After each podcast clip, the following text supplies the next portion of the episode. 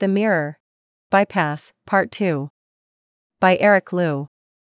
It was getting late. Uber's price had risen to $130, and the wait time was an hour. So I walked toward the Caltrain station to take the 9:45 p.m. train back to campus. The walk back concerned me. It was dark and barren, and I had only passed by it once with a friend at night, of which we ran through the second half, because someone was following us. Or, at least, that's what we believed. I could have taken a bus directly to the station from a stop near downtown. It felt like too much work.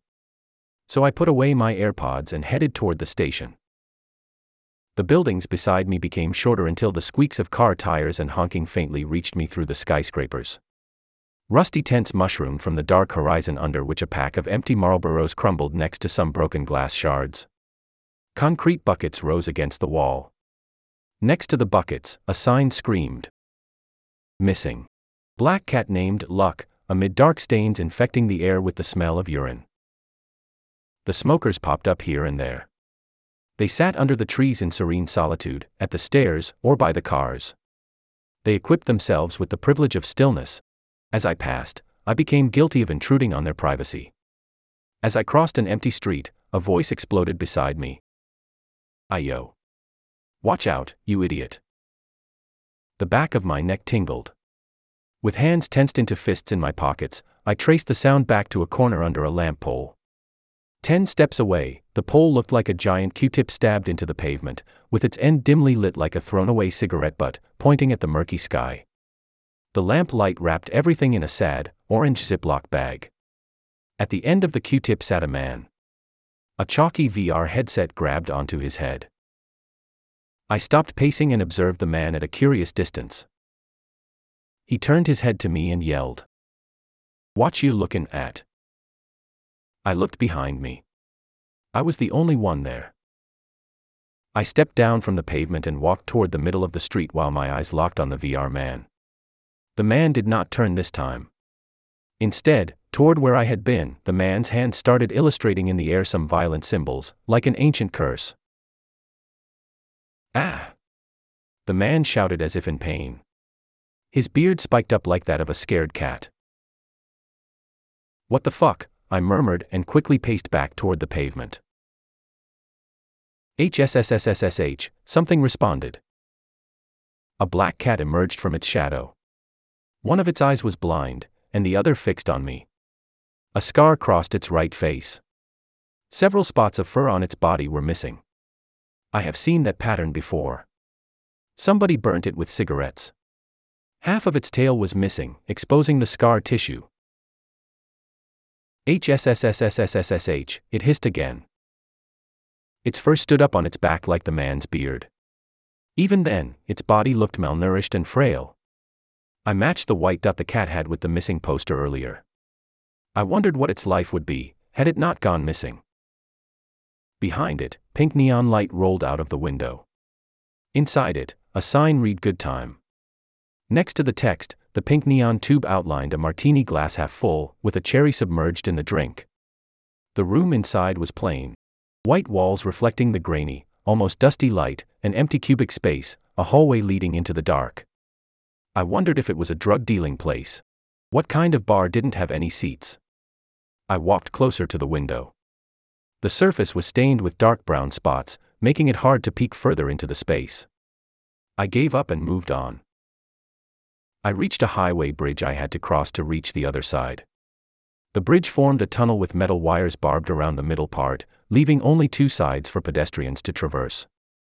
It was lit by dim, green colored LED lights. Maybe it was the wall that was green. I couldn't tell. It reminded me of an abandoned apartment in a Japanese horror movie where a ghost with black, long hair would crawl out of a television and kill an innocent person like me. I stood and waited for the light to turn green. I was in America, after all. The most I could encounter would be some vampires or a werewolf. There was no place for Asian ghosts here. I crossed the street. Somebody followed. I turned around. A man in a black suit strolled behind me, holding a business bag. Bang bang. Something smacked against the ground from the barbed middle part. I figured that it was a construction site. The distinct smell of weed crept into my nose. The man behind me seemed startled by the commotion as he too nervously looked around. He saw me looking at him. Our eyes touched for a brief instant. Until then, I knew that he was me, equally disturbed by my presence.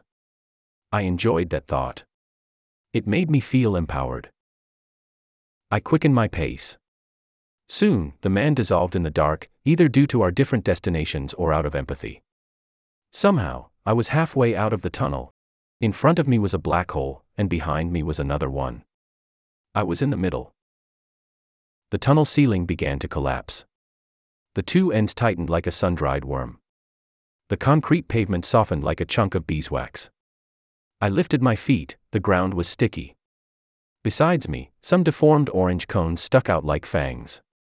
The tunnel python opened its mouth. Steam erupted out of the cones like venom, making the HSSSSSSSH sounds.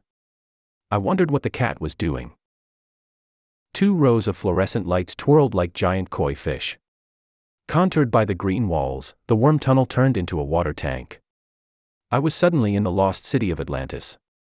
The graffiti morphed into indiscernible murals of forgotten gods there was a fish looking horse and a tree that turned out to be an ice cream truck.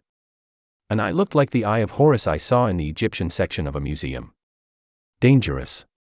It has long, orange eyelashes, a green pupil, a bright yellow sclera, and around it some purple freckles. I blinked at it, and it blinked at me. It then turned into an almond. I thought of the advertisement I saw on Instagram from a company called Almond Cow, which is a nut milk maker. I thought it was a scam, but I still clicked on it. It turned out to be a scam. I remember I was annoyed. On the opposite side of the wall, the construction site hauled like a monster. I saw inside it several workers pounding the ground with drills. The ground trembled in pain. I stopped and looked up, the moon was full. Any of those workers would suddenly burst out with fur and deform into a werewolf. Bang. Bang. Bang. The metallic bangs of the drills and cat machines boomeranged in the muffled, sticky air. It hurt my ears, but I enjoyed it. It made me feel something. Suddenly, I was out of the tunnel. Above me, cars roared, speeding to and from the city. The highway, like a breathing thread of light, extended afar. The city illuminated the night. It was a monster of yellow dots crouched on the horizon. The city was living, fueled by the vitalities of the beings living in it. In each of the little yellow dots sat a person, perhaps two, perhaps more. All as lost as one another, all as bizarre. The dark streets, in Kantare East, became unfamiliarly cozy. They encompassed me, bringing a kind of peculiar anonymity that transformed into strange security. Beneath the seemingly dangerous shades and silence, there was non judgmental hospitality. My feet kept walking. Whole Food squeezed itself out of the dark, and only then did I realize that I was hungry. In the sushi aisle, boxes of food lay there, waiting to be thrown away at the end of the day. I picked up a salmon combo. Through the lid, I could see the wet, orange flesh of the dead fish laying on top of a clump of soggy rice.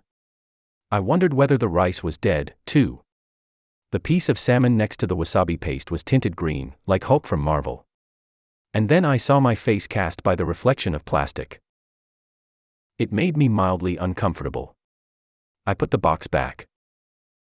As I walked past the cashier, I could feel that they were looking at me. So I stared back and their eyes dodged mine.